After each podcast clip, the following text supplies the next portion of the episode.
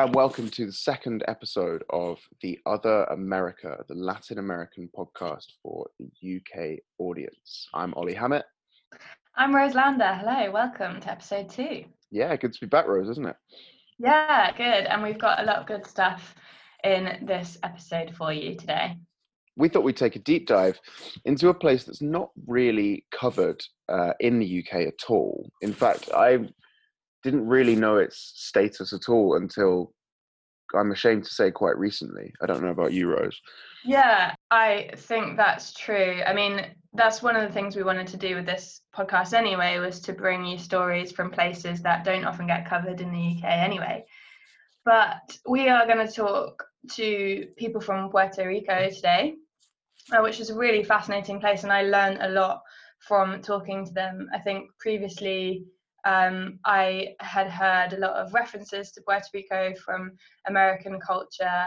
Uh, for example, um, following Lin Manuel Miranda, the creator of Hamilton, um, and the historical figure of Hamilton was from Puerto Rico. So it was those kinds of like cultural references that I knew about, but I didn't know a lot about the politics or um, the identities.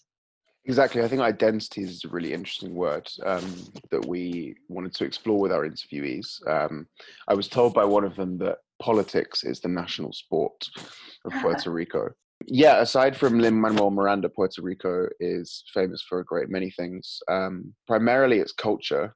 Um, it's very, it's really, really contributory to Latin American music. Artists such as Daddy Yankee, uh, Nicky Jam, uh, Jose Feliciano. Uh, Jose Feliciano, of course, famous for his hit Feliz Navidad, which uh, you may know comes on in my house every Christmas.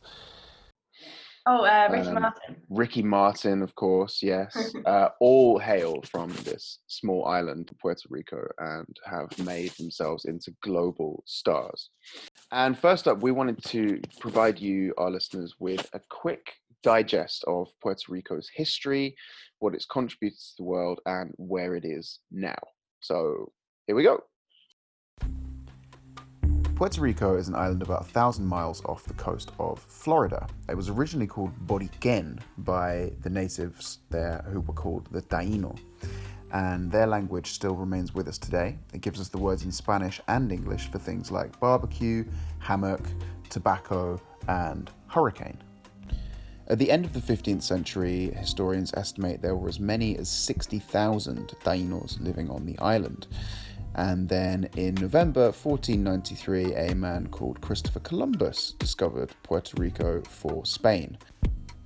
Now, the Spanish conquest obviously transformed uh, the continent of America in general, and it would be remiss of us to continue with this without recognizing the huge losses and awful slavery imposed on the indigenous peoples of Latin America by the Spanish. Uh, and unfortunately, it was the same in Puerto Rico. A combination of disease and warfare drove communities to the brink of extinction. For about 15 years, the natives were forced into a system of slave labor, and some say many Tainos committed suicide rather than live under Spanish rule. Eventually, their slavery was made illegal, but within 50 years of Columbus arriving on the island, their native culture had essentially disappeared. And with the native population gone, the Spanish needed more labor and brought African slaves over to Puerto Rico for over three centuries. Puerto Rico belonged to Spain until the end of the 19th century, when it was invaded by the US in the Spanish American War. The US in its ascendancy as a global power, and Spain very much in its decline. And when Spain lost the war, it ceded its last territory, so that's the Philippines, Cuba, and Guam, to the USA. Since the US colonization, tensions between them and Puerto Rico have always been fairly high. For nearly 50 years, the island was governed by somebody from the US, so not somebody born in Puerto Rico, and it was marked by protests and even some massacres at peaceful demonstrations. Finally, in 1950, they were allowed to draft their own constitution, and this is known as the Constitution of the Commonwealth of Puerto Rico. Even in 2020, Puerto Rico is still an unincorporated territory of the United States. So this means that it belongs to the US, but it's not a state. And as a result, Puerto Ricans are US citizens and they use US dollars, but they aren't allowed to vote in US elections. A bill for Puerto Rico's incorporation as a state or independence from the US has never made it to the Senate. So we have learned a lot, as we said, uh, through the creation of this um, episode about Puerto Rico, and I had no idea myself of its status as essentially a colony of the United States. And we spoke to a Puerto Rican woman who lives in London about this uh, issue, well, about a lot of things, but she was really passionate about the status of Puerto Rico and told us a lot. Her name is Naomi Bonafu, and she is an actress based in London. So it's, it's a very complicated political situation. Uh, we don't have a voice. We have someone that can go and sit in the Congress, Puerto Rico, in the United States, in, in Washington. He's not allowed to speak. Um, so everything that gets shipped into Puerto Rico needs to be in an American boat. So in an American boat that is has been made in America. So let's say if I want to buy a mango from Dominican Republic, the mango needs to go to Miami, it needs to change boat and needs to be shipped to Puerto Rico. So that means like blueberries are eight dollars, nine dollars, like stuff that is not uh that it needs to be imported is ridiculously expensive. You go and buy an orange, it's just five dollars. And people don't like don't really click into it, don't realize. There was there was a time in Hurricane Maria that we asked the American government because all the um, all the countries, Cuba, for example, Canada, everyone was sending help because it was uh, our situation. It was awful. Um, there was no enough water. There was no enough food. Um, there's no electricity. There's no power, and and and they went. They wanted to send some food to to us, and so we asked the government, uh, U.S. government, to take the Jones Law for the during the crisis to to exempt us of the Jones law, and they did for ten days. But in ten days, in a boat, like what can you get done? Like it's impossible. So by the time that they arranged everything, the boat arrived. They were turning them away because this boat is, was not gonna come in for free. Uh, all the help was to be left in the port. Um, and there was a massive uh, revolt about this, um, and they even kicked the government out. Like they made, they made him resign. The first time that the Puerto Ricans have rebelled. So that was um, Rosselló. Rosselló. Uh, Yeah. Okay, so that was why he was expelled from. Yeah, it was expelled because there was a chat that it was uh, it's crazy because the corruption is huge, it's massive, it's so sad. It was there was a chat that um, in his sort of like um, sort of like uh, uh, team, no, the Secretary of State and everyone, and this chat they sacked somebody, one of them, not not clear who, and so this person published these 800 pages of their conversation of him and his team, which are all high school friends. They're all rich kids that are running the running the government like gangsters.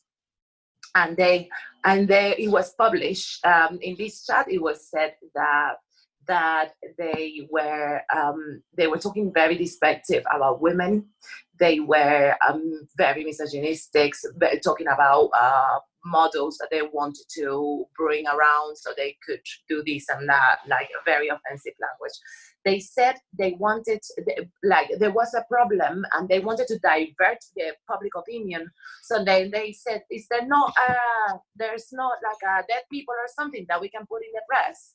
So, so they forget about it. Um, and, and, and, and, and he also lied to the to the people and said there was 26 people that, that died because of the hurricane. And Harvard University went there and they done a study um, into went into every funny uh, you know the houses the, and and they found out that 4,600 people died uh, instead of 26 that it was what they said. So um, so the people had to bury their loved ones. There was no bridges. There's no electricity. There's no money. There's no light. Uh, there is crisis. You lost everything that you have, uh, the people had to bury their people, their dead people in the backyard, in the backyard, because there was no access to anything.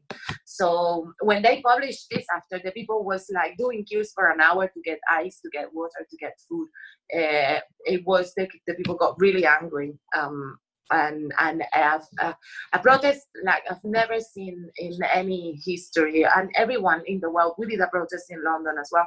Every Puerto Rican around the world, from Korea, South Korea, London, Barcelona, Paris, all the cities, every Puerto Rican that was there, that we all got together and uh, not only raise funds at the time and send help, but also mm, got together to make this guy uh, resign, and he did.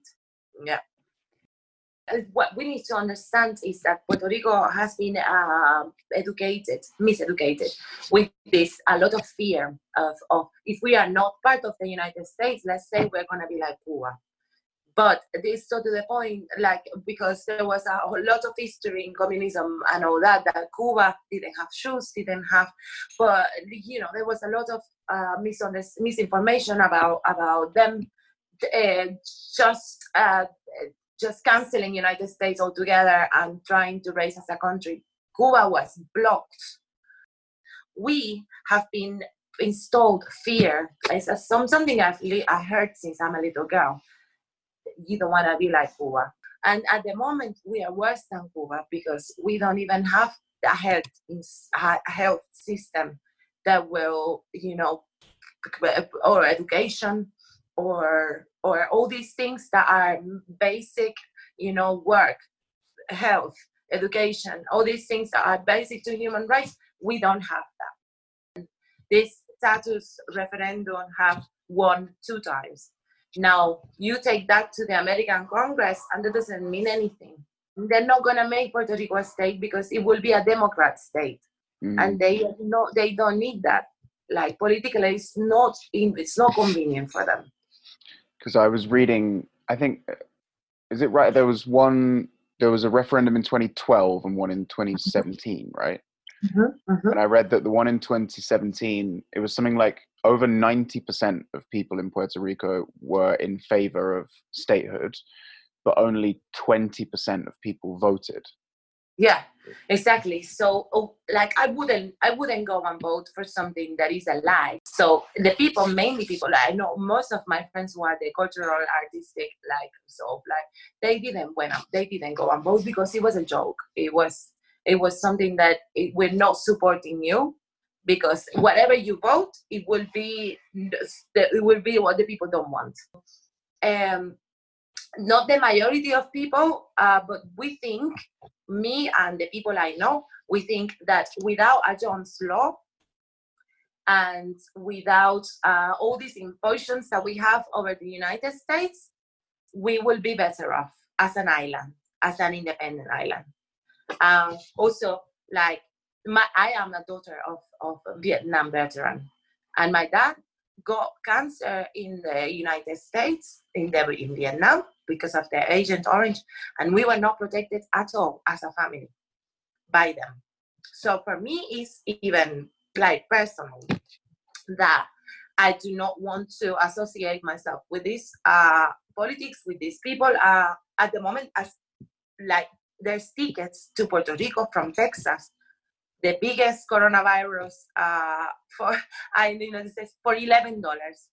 During Hurricane Maria, when we I wanted to take my mother out of the island because she lost her roof of her house. There was no electricity. She's a elderly person. I wanted to send her to the tickets were going to leave were two thousand pounds.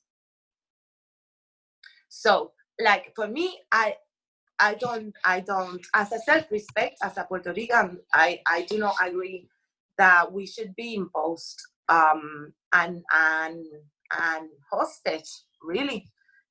The, the Americans are coming to Puerto Rico. What happens in Puerto Rico stays in Puerto Rico, kind of thing. Uh, now, in this virus, they're not, they're refusing to wear masks to go into the shops. Um, one of them got beaten up trying to go into La Perla because they asked her to wear a mask and she refused. She got like the woman was like had a black eye and everything. It's a, the way the Puerto Rican was made so rich is because we have a very strong influence from the slavery from the African. Uh, there's all the voodoo, all the santeria. Uh, is a great, great influenciated the music big time. The also, I mean, we the Puerto Rican people are just like Rah! like so creative and so alive, and they love to dance, uh, and it's very even like going out at night is very sensual like the way their frogs like like it's like um it's full of this energy that um that I think influences everyone everyone uh you know if you're Puerto Rican you don't dance it's like why are you even like there is a lot of talent um, that has been like from uh, from the slavery from the years and years and years uh, that has made Puerto Rican the fusion that it is from Spanish to mixing Spanish and African and our own native Tainos uh, culture. So they were all very musical cultures and they kind of like got together and, and Puerto Rican started doing salsa first. Uh, some argue that it was Cuban as well. The, the reggaeton kind of like started there we had huge artists like Ricky Martin, uh, Bad Bunny. It always, I don't know something about Puerto Rico that we've been a colony for 500 years, and we they uh, like for a colony from United States for 100 years, and they have never been able to make us speak English. There is no chance like that. We kind of like we're strong, strong, strong. When I when I moved to London, I didn't speak English. I didn't, and I had a BA I couldn't speak English. I think Puerto Rico needs to be educated, re-educated, um, because uh, there's something like an islander mentality. And, and like and we go on about it, and Calle 13 goes on about it, even Bad Bunny, all the Ricky Martin, everyone speaks out. Like the people that have a voice, you know, trying to make the people come on, Boricua, you can do it, like, you know, but but there is even my grandmother. She's grateful that she has a bathroom because the United States came to Puerto Rico uh, and because there was a lot of suffering. So there is a lot, I think there's a whole lot of hope with the new generation. Uh, in the in the protests, we saw it uh, with everyone saying you messed up with the wrong generation, you know, because now we have cameras, we have social media, and we don't we're not having any of but there is still like from the baby boomers onwards like there is um this and they are strong voters. They will show up. They will go. Never up to this last summer the summer of, of 2019 that that we've seen uh, such an uprising. For first time the only colony remaining in latin america. Thank you to Naomi for that absolutely brilliant interview. We'll be hearing more from her later. Rose, what did you what did you think about that whole political situation? Ah, I just find it um, quite difficult to get my head around. I think, um, and it just seems like it, it's such a complicated situation, as we'll discover later on. Obviously, not everyone in Puerto Rico feels the same way, and they all have there's lots of different ideas about what should happen. But I was really grateful to Naomi for talking to us so passionately about it. Yeah, incredibly passionately, and um, I think that's definitely a theme that we had among our interviewees: the the passion of the people, and it's the aside from the politics, we also want to focus on the people of Puerto Rico in this episode. And the people, uh, life in Puerto Rico isn't always easy for a lot of people. Um, poverty is very high. It's about 45% of people live in poverty on the island.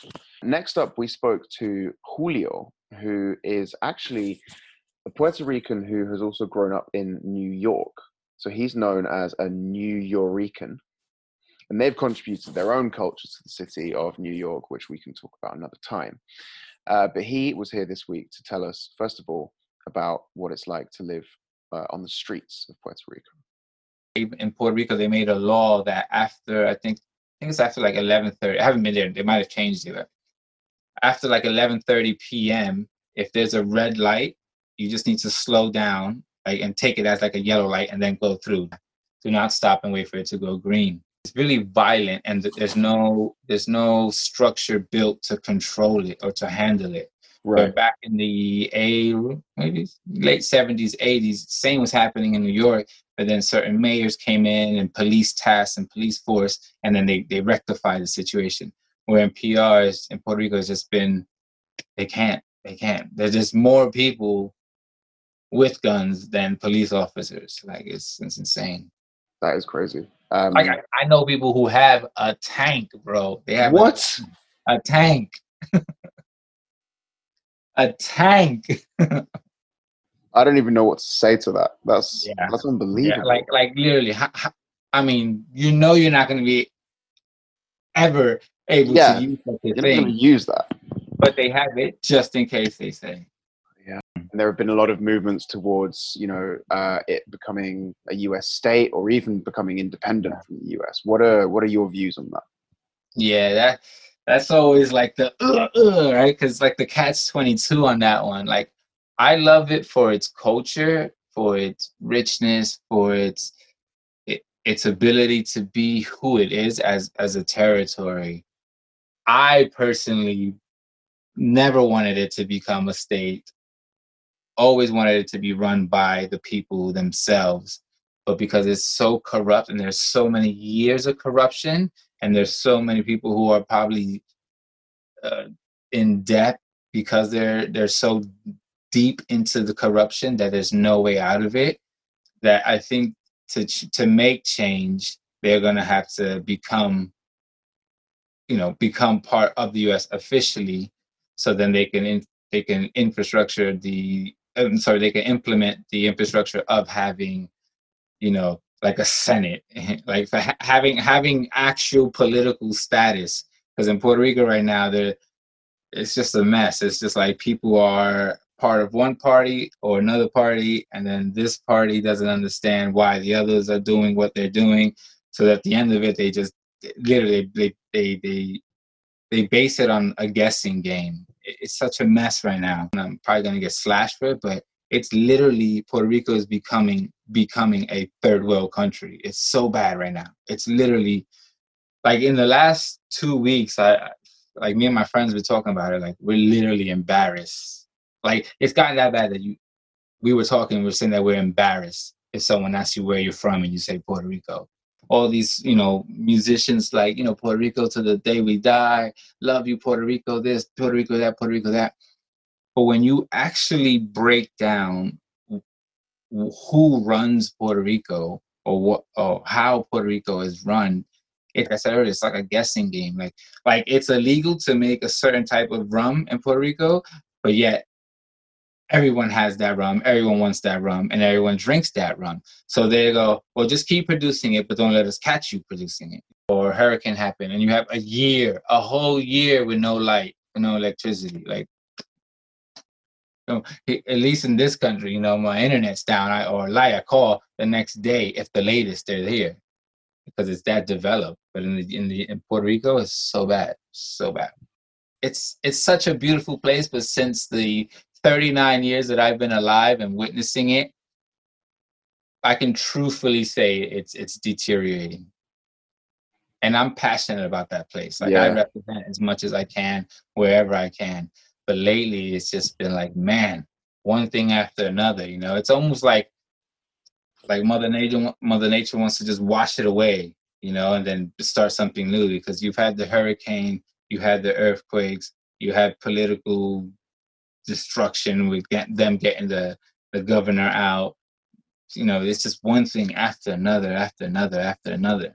I've traveled into third world countries. Like I've been into, I, went to Haiti right after their their earthquake hit, and they were just demolished. And people, but even then, people were still they were still kind of structured enough to be like, okay, the purpose right now is to rebuild. So let's let's focus on that. This is the thing about I was saying earlier about how how beautiful Puerto Rico is that everyone carries it on their shoulders. You know, like you can be like Marc Anthony, you can be the Bad Bunny, uh, uh, uh you know, you can be uh, Daddy Yankee, whoever. You have it on your shoulder, and you have to represent it. When they come here, we go to the concerts, and they say it. It's like, listen, I want to take a moment to just show love to my home. Like we're in struggle right now, and I'm, I'm outside trying to better. Like they, they just hold it because Puerto Rico, like I, was, like I was trying to say, like I'm still trying to say, and I tried to say earlier, it needs an identity. It doesn't have, it doesn't have like its own structure. It doesn't have its own way of of of expressing what it who it is. Puerto Rico, rich port, yes, we agree, but that's it. We're not a state. We're not a, a, a city. We're not a country. We're a commonwealth. Thanks very much to Julio for that interview. Rosa, I was all set to uh, lambast the US for its colonialism. And then that word at the end of Julio's interview, Commonwealth. What do you think about the fact that the UK still has a Commonwealth? It's a strange thing. I think I've never really thought much about what the actual word means and what it means for the people in those countries. It's not like some, you know, dictator thing or whatever where you're you don't feel like it's necessarily oppressive. But then when you think about it more deeply than that, it's like, well, why on earth do we still have that? What benefits do these other countries get from being in the Commonwealth apart from being able to compete in the Commonwealth Games? I don't know. Yeah. I think that to hear Julio use that word in the context of the US, um, because I've never really thought about other Commonwealths. I didn't even know there were any other Commonwealths in the world. No. What Julio said really put it when he just broke down that word. I actually really thought about it properly for almost for the first time. Like decisions are made for Puerto Ricans in the US where they don't have a say over it. Whereas, as far as I know, the structure of the Commonwealth that we live in isn't interfering. There's no, as far as, as again, as far as I know, there's no decisions made for the countries in the Commonwealth. Yeah, I've certainly never heard of, um, I don't know, bananas from Africa having to go to the UK before they go to Australia, for example. Yeah. When you when you hear about other commonwealths in the world, it actually it really makes you think about uh, Britain's position in in world history and what we've kind of done in the past, we always see the US as as an aggressor. That we don't really we don't have a leg to stand on. It's not like we yeah, yeah. judging um, other countries for their imperialistic notions because we mm. basically Who we too. Yeah, it's true. And you know, there's a lot of hangovers from that that actually really do still affect people's lives in a in a big way. Next up, we spoke to Gabriel, who is a lawyer who's lived in London for about 10 years. Uh, and he spoke to us on how family ties can affect Puerto Ricans' decisions on their future. I come from a family that believes in statehood as a principle. And by that, I mean my immediate family and my grandparents and everyone underneath. I don't think Puerto Ricans are incapable of governing themselves. I think we're perfectly capable of governing ourselves. We have problems, obviously. We have corruption problems. And the system is corrupt. The infrastructure is not enough. We have a lot of issues to deal with. But that doesn't mean that we're not capable of, of ruling over our own affairs. But the reason why I think that statehood um, is the way to go, it's because I just don't believe in the concept of nation state in the same way that, for example, a French person would believe in the concept of nation state. This century, apart from the little hiccup of Brexit, the trend of all countries around the world is to unify in regional governing solutions. The United States was an exercise in that that you know took 200 years or, or more to develop but that's how it started. So for me um, it is unnecessary to have a government um, that is completely independent when we can be part of a federal republic um, that you know will allow us to have access to a larger market and will allow us to um, run our own affairs actually uh, except under the umbrella of a state. I mean, I believe in either statehood or independence. For me, it's not a question of culture. It's not a question of national identity. It's a question of um, what are the opportunities out there for us for an island, um, and what are the options that we have, and if we have this option, why not take it? What do you think it says that Puerto Rico is the last Latin American colony, and what do you think it says about the US that it still has colonies in this day and age?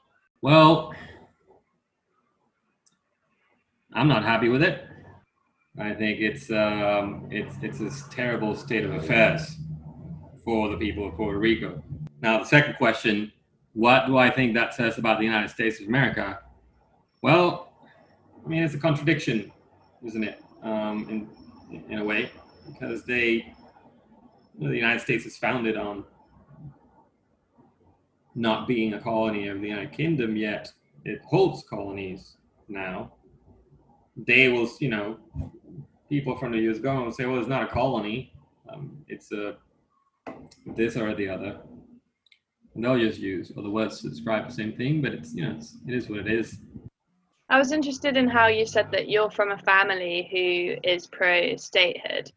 It, can you tell us a little bit about the importance of families in Puerto Rican culture? Let me give you an example. I'm not. Sh- I don't think I am the only one who had this experience growing up, but I am one of nine cousins. All of us, at some point or another, from the ages of months, years old, to around 13, 14, 15 years old, would go every single day to my grandmother's house to be cared for while my parents went to work. And I got the tail end of it, so I don't remember much being there with my cousins who were older than me, and by then, you know, they had uh, gone off. But my brother, who was older than me, you know, he would go to my grandma's and be there with my with my cousins. And she would take care of all of the cousins, all of her grandchildren from 8 a.m. to 5:30. You know, she she fed us, she cared for us um, every day of you know every work day actually. And I had growing up, I you know every single year we'd go to this hotel, the whole family for a week, all of us cousins, and we would invite also friends and you know like we all stay in this you know villa that my, my, my parents and uncles rented that was supposed to be for 10 people but we would fit 20 and and spend a week all of us there and that was every single year you know I think I that's definitely something I remember from my time in Latin America. I'm sure Rose would agree that just to Yeah, be definitely. just how important the family is when if you compare it to how we see family. Um, I have cousins that I haven't seen for about 15 years, but they're just out there somewhere. I can't imagine that happening in, in Latino culture. When I Yeah. first went to uh, Latin America, I was 18 and I stayed with a family, and they were absolutely horrified that I had left my family and gone to the other side of the world. And they kept asking me, they kept asking after my poor mum and how she was doing without me. And they looked after me because they, they were like worried about this little kid on the other side of the world and no family. So, do you, how does your family react to you being in the UK? Ah, well, I was the one who was known that I was going to leave. So my my dad was you. My dad was fine because his bro, his own brother actually. My mom took it a little bit uh, less easy, um, because of course she's my mom and she loves me, and misses me, and you know, uh, that's that's what's up. And then my grandparents, you know, mixed feelings, you know, mixed there. So my from one side, they're all everyone's very proud and happy that I'm happy, but of course, you know, there's one of my grand, one of one of my two grandfathers used to say every time he saw me, he's like, "When are you gonna meet lovely Puerto Rican girl and come come return to Puerto Rico and then work here?" And I say, "Yeah, but you know, Grandpa, I'm, I'm in London. I'm, I'm a lawyer in London. Like I'm doing great over there." He's like, "Yeah, but you can do that here, can't you?" Not only did I stay in London, but I married a Colombian, so. Thank you to Gabrielle for talking to us. The last time that Puerto Rico was really in the British news um, was when Hurricane Maria happened. And even that brought up questions to do with Puerto Rico's relationship with the US. Yeah, that's right. So September 2017, uh, Hurricane Maria hit Puerto Rico and Dominica and other islands kind of around the area. And it's uh, regarded as the worst natural disaster to affect this part of the world uh, in history. And the fallout from the hurricane was uh, was pretty terrible.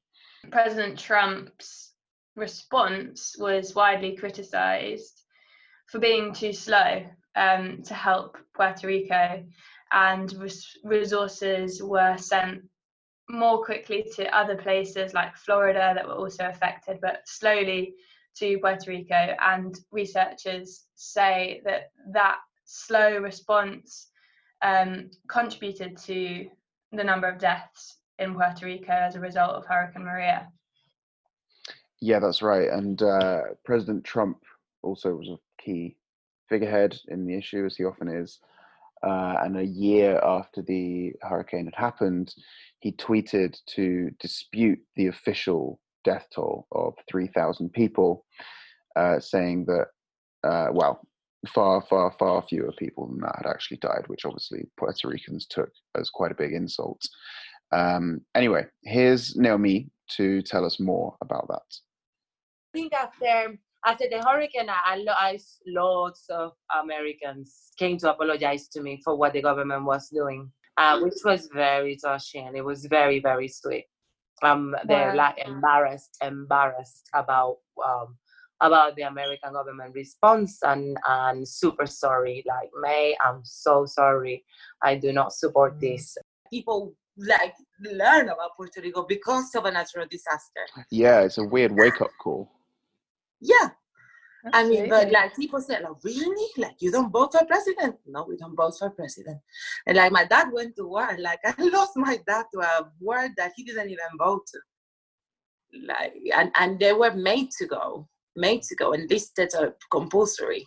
I think most of the people in my generation, unless that you have traveled, that you're cultured, that you have studied, most of the people are we are think alike right now right now oh i don't I, I i mean i don't know if i live in a bubble but i don't think um maybe i do but mm-hmm. i don't think i i i encounter not even on social media people that are that far left right and is is always oldest people old people or very ultra religious protestant people that's another thing as well the opium of the Alleluia, the Protestant, very, very, very far right American religion, which is like it's crazy because we are we are Caribbeans. Like we are we are not Martin Lutherans as a religion, but it's huge in Puerto Rico, their religion.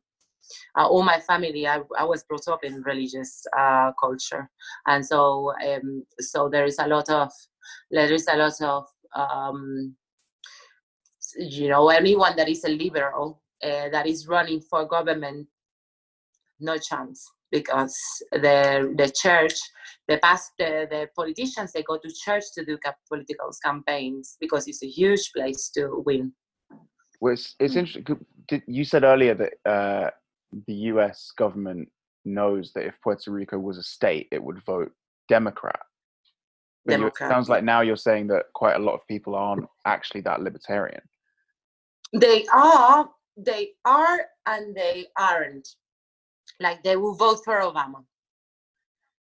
But they won't but, but they won't support abortion.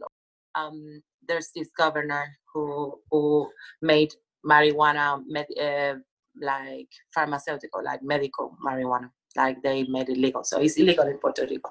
So you see all these religious people going to church. They won't support abortion. They will vote for obama and they will smoke weed I mean, life life is complicated, isn't it? there's who, no there's no one judge, way really? for these things. Yeah, exactly.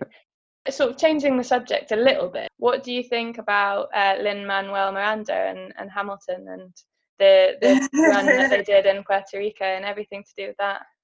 There's a law that uh, related to this debt, the 72 billion that we were Uh, talking yeah, about. yeah.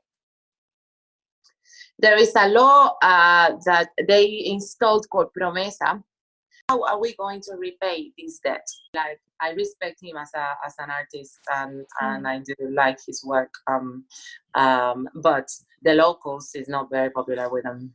Right. So is it because it's kind of like he actually grew up in the States, but he acts as a spokesperson for Puerto Rico? And it's like it's like dude you have no clue what you're talking about. You know what i mean? Like i mean you said ricky martin ricky martin grew up there or, I, think the only thing i can attribute this is to not knowing what this promise i think was but i remember seeing him in the white house um advocating for this promesa bill and i was like whoa. Like this is is this not democratic. You cannot put a board of of of people that are they're not even politicians they are people that have got to do this woman was earning like the one of the people of the board they earn so much money to a country that is in a huge debt. They're earning half a million pounds a year for going there having meetings and their, their bill is ridiculous about their meetings. Every time that they meet up every time that they do something they're spending a money that we don't have let's not use this money on these people that are dictating whatever we are going to do or blocking whatever they kind of like oversighting the government um, and audit the debts and see who's taking this money. We didn't want to just talk about politics when discussing Puerto Rico because it is also an incredibly amazing place for music and dance and has contributed a lot of very talented and well known artists. So here is Gabrielle again to tell us more about what music means in Puerto Rico. So reggaeton obviously is a thing that has become a huge thing, but in Puerto Rico, it's it's more um, ingrained in in our society, particularly my generation, because I'm the first I'm of the first generation that grew up with it, and by that I mean since I was five, I remember reggaeton, as opposed to um, other people from other Latin American countries who only start hearing about reggaeton properly after either Daddy Yankee sang Gasolina or Residente sang Atrévete, which was, as far as I'm concerned, the two songs that you know made reggaeton be cool in the rest of Latin America. Yeah, I mean, and so so I grew up listening to this music to the extent that my middle school parties had that music, and I've been dancing that music since I've been middle school. You know, it's, it's a different level and and then high school. So I know that I grew up with that, and for me, that's just part of who I am. What reggaeton was for us, salsa, and other types of music was for, for parents. And and if you listen to the lyrics of some of the salsa songs and some of the uh, um, other genre uh, songs, so I mean, I'm thinking Julio Iglesias, and if you listen to some of those songs, they're extremely sexual they may not say the words, but they're about sex. But but that's what they're about. So I mean they had their own reggaeton in a way. It's nice, isn't it, that sort of every generation has their little kind of rebellion. I guess Yeah, like for our parents it was like rock and roll and now for if you compare it to a UK thing, I guess it's like hip hop or whatever you're into. Oh well, rock and roll in Puerto Rico as well. You know, my dad was a huge um, um, Beatles and Rolling Stones fans, and you know he, he studied in the states and didn't miss the Rolling Stones uh, concert when they visited his town. Like he's a huge fan, so it's it's definitely there as well. Yeah. Thanks to Gabrielle for that again. That discussion on music brings us very nicely into our Culture Corner segment, where this week we had a whole host of options to choose from uh, to best Yeah. represent Puerto Rico. But the one that we've settled on uh, is a, an artist who is very, very famous in Latin America, um, but not so much in the English speaking world. I think because while he has a lot of musicality, he's known chiefly for his lyrics and how clever his lyrics are. Um, uh, this this is an artist called Calle Trece. Uh, that's calle, which is street in Spanish, and then trece, which is the number 13. Uh, he's been around in uh, Latin America for a very long time now, for at least 15 years. Um, and I started listening to him about five years ago. I think his I think his wordplay and his sort of very casual, laid back, offbeat rapping style really reminds me a lot uh, of somebody like the Streets. If I had to compare him to a UK based act, um, he's he's known for his social commentary, for his very very clever lyrics, and yeah, I'm a big fan of his. Uh, but anyway, that's enough from me. Uh, one of our interviews, Naomi, actually grew up with the man himself. So here she is to tell you more. He's a, a very important voice. I'm so grateful for him in many ways, like because he's also like has never lost his cool. He has gone through a very strong process, but he's always like always remembers everyone and and is always around like like it's just like with such a great joy of living and funny and and and you know making a, a political comment always but always uh yeah funny Thank you to all our guests for this week, and thank you for listening to episode two of The Other America. You can find us on Twitter. Our handle is America underscore other. And of course, you can like and follow and subscribe uh, wherever you get your podcasts and listen out for the next episode coming very soon. I am Rose Lander. And I'm Oli Hammett. Thank you very much for listening. Thanks for listening. Bye.